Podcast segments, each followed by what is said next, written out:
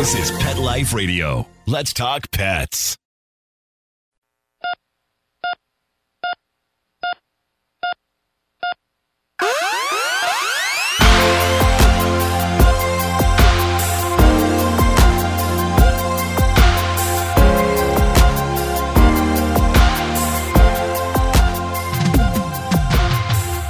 Welcome to ER Vet on Pet Life Radio. I'm your host, Dr. Justine Lee, and I'm an emergency critical care specialist and a toxicologist. Thanks for joining us today. Today, we're really excited to have Dr. Katherine Primm of 9 Lives Radio Show to be on with us today. We'll be right back after these messages. Hi, Dr. Justine Lee. Do you know what I love? My cat, Lola. What I love about her is whenever I take a nap or go to sleep, she always wants to snuggle right up against me. You know what I don't love? Cleaning up after Lola's litter box, which is why Arm & Hammer created new Cloud Control Litter. There's no clouds of nasties when I scoop. It's 100% dust-free, free of heavy perfumes, and helps reduce airborne dander from scooping. So what happens in the litter box stays in the litter box. New Cloud Control Cat Litter by Arm & Hammer. More power to you. Let's Talk Pets on PetLifeRadio.com.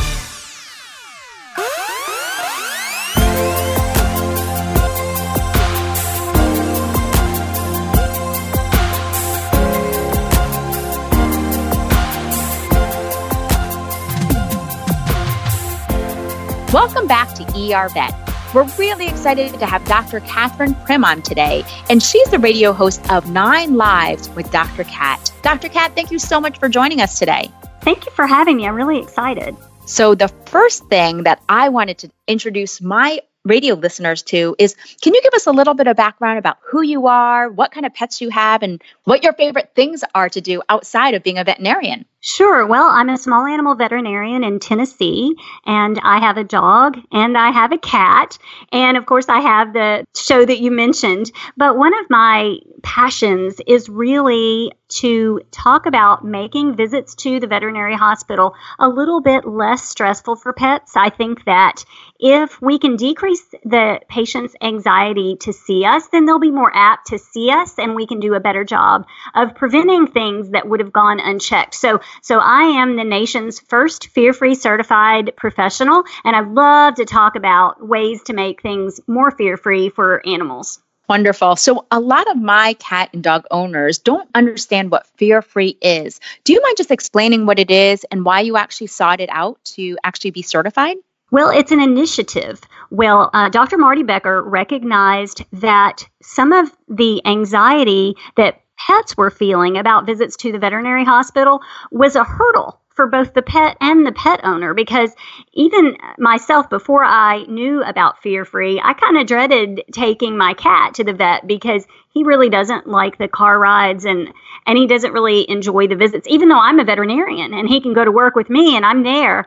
So I was kind of driven to find a way to make that better, because I've always wanted to be a veterinarian from the time I was 5, but never in those dreams and daydreams that I had did I ever anticipate that my patients would hide from me or bite me or be afraid of me. I thought that I would get to play with puppies and kittens all day. So it was definitely a passion. When I discovered this movement that Dr. Becker had started, I really felt like it was a game changer for me. And so I was waiting when they launched the program to be the first one certified. And I have been so pleased that I did.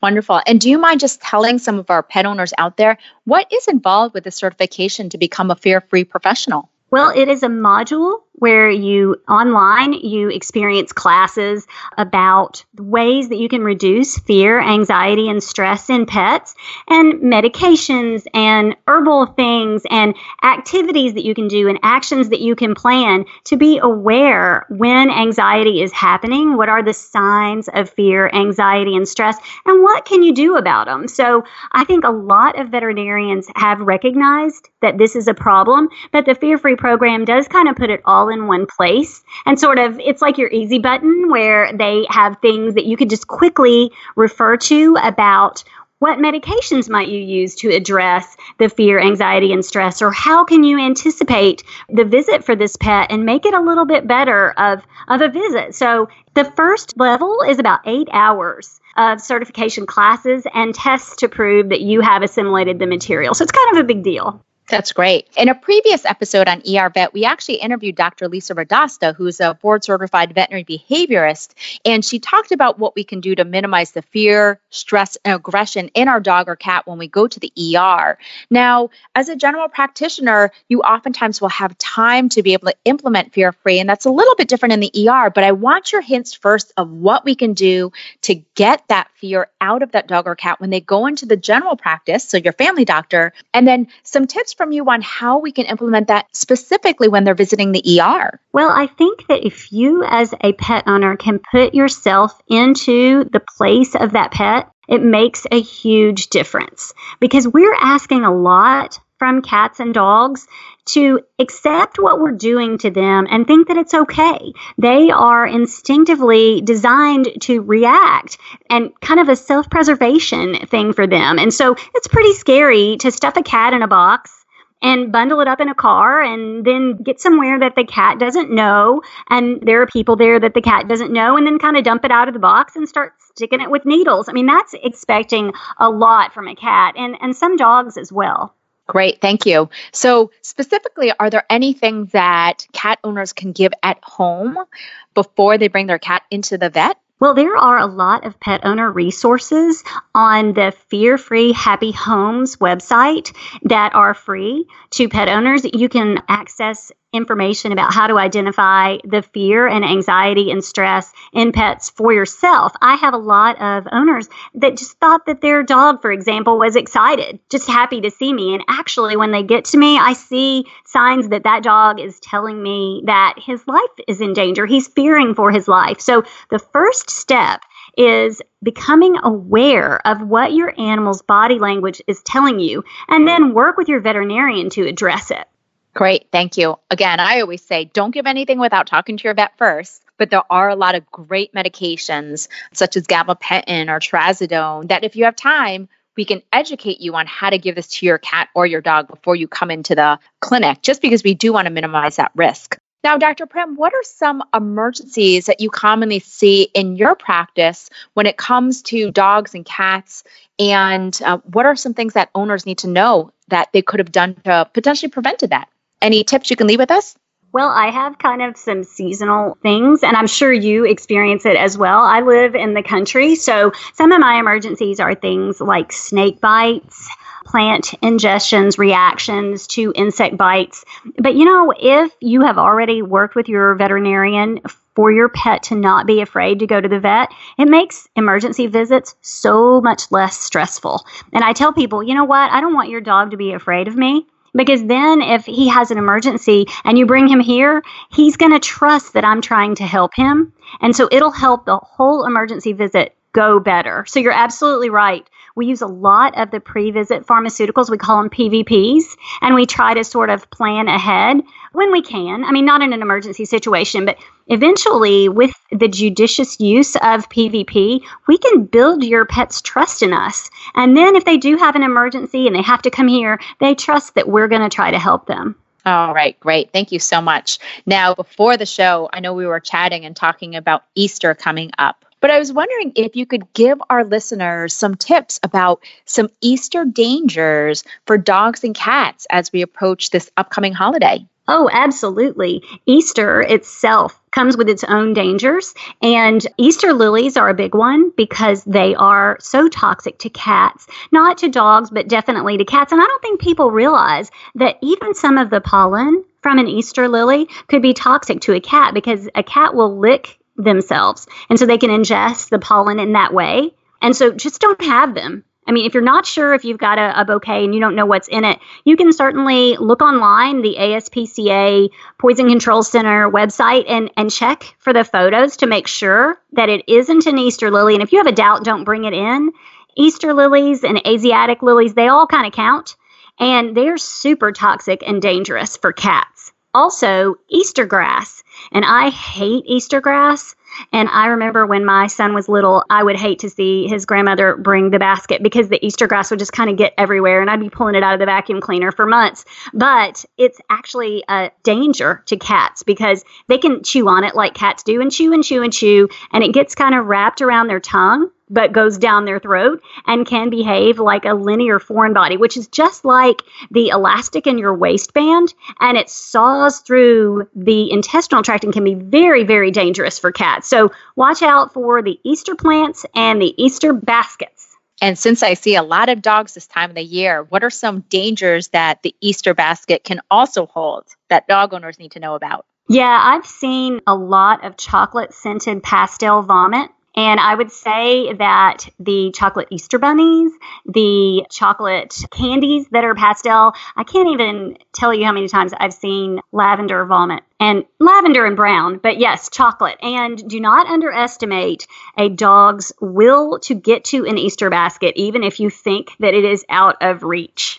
Yeah, I always joke that, unfortunately, dogs ruin all the holidays for little kids around the world during this upcoming weekend because they can always sniff out that chocolate. And again, we do worry about chocolate. It's always the dose that makes the poison. But most of the time, if you have a dog that ate a whole Easter basket, we do want to calculate the amount of theobromine that's in there. And ASPCA has a great free app that you can download that lets you calculate whether or not the amount of chocolate is going to be dangerous to your dog. Thankfully, cats are too discriminating when it comes to their palate to eat poisonous amounts of chocolate. But again, a huge danger this time of the year for dogs. And some of the signs of chocolate poisoning we can see include vomiting, diarrhea, acting really hyperactive, even seizures or tremors in severe cases. I can also oftentimes see cardiovascular side effects from it, where their heart is racing. They have a really elevated blood pressure. So when in doubt, keep chocolate out of reach.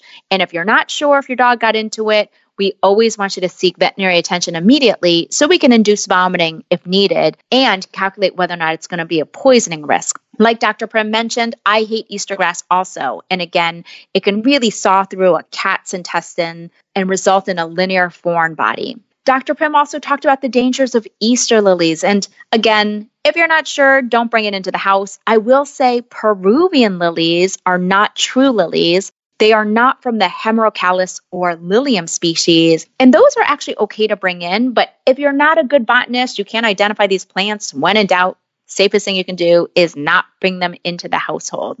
Dr. Primm, what are some other dangers that you see during this time of the spring year? Well, down here, it's kind of warm and the sun is starting to show itself and it feels like spring. And I know that people like to open up their windows to let the amazing warm breeze come in. And cats love to lay in the sunbeams. But just be cautious about open windows because curiosity killed the cat.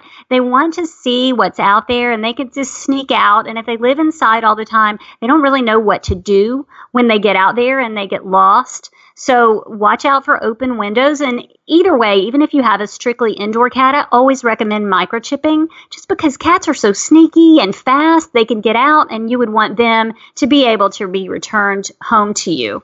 Also, around here, we have a lot of people that drive pickup trucks, and I see a lot of dogs riding around in the back of the pickup truck, enjoying the breeze, but I also see a lot of injuries associated with falls from the back of the truck. So cautious about open windows and cautious about enjoying the breeze in dangerous ways for pets.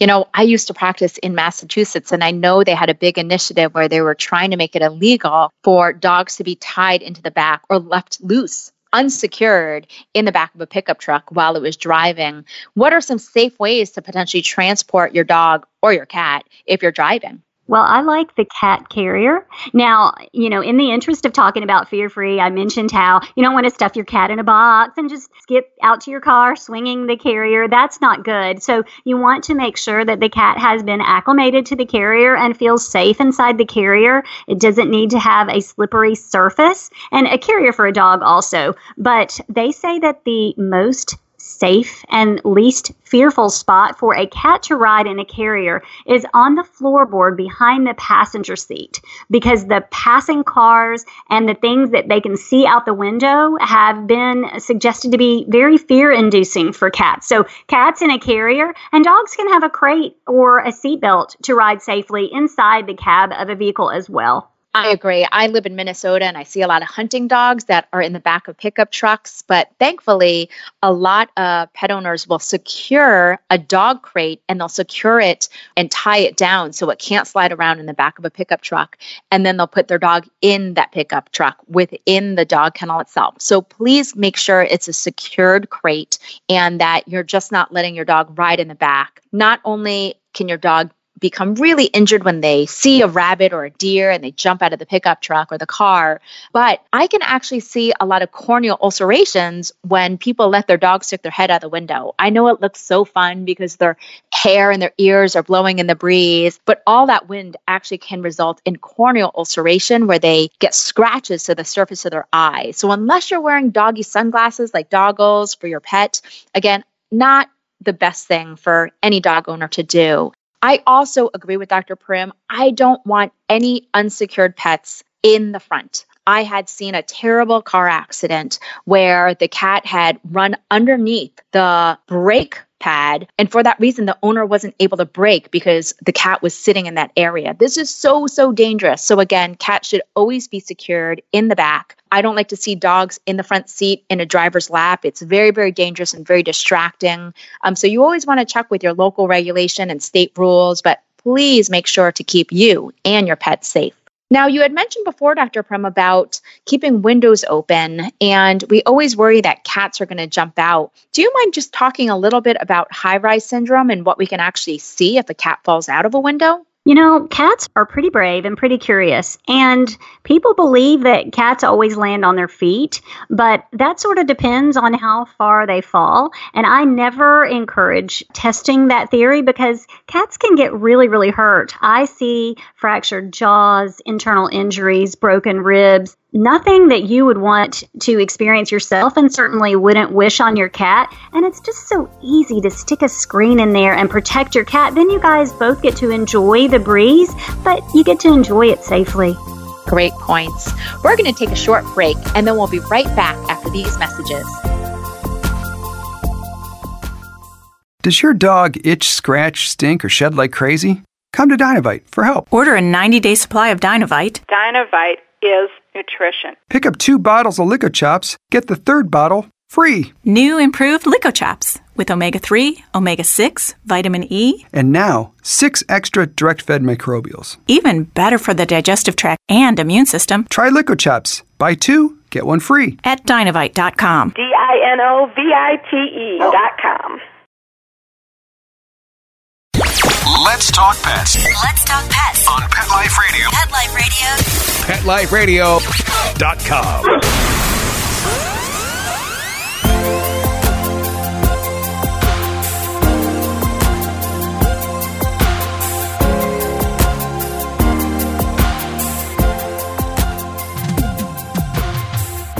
Welcome back. We've been interviewing Dr. Katherine Primm, who is the host of the radio show 9 Lives with Dr. Kat. So for all you cat owners, I definitely want you to check out that radio show on Pet Life Radio. What Dr. Primm and I have been talking about are the dangers that we see to both dogs and cats this Easter holiday. So if you're going to church this Sunday, please do not bring home any flowers, any cut flowers, any florist bouquets into the house if you have cats. For dogs, it's okay.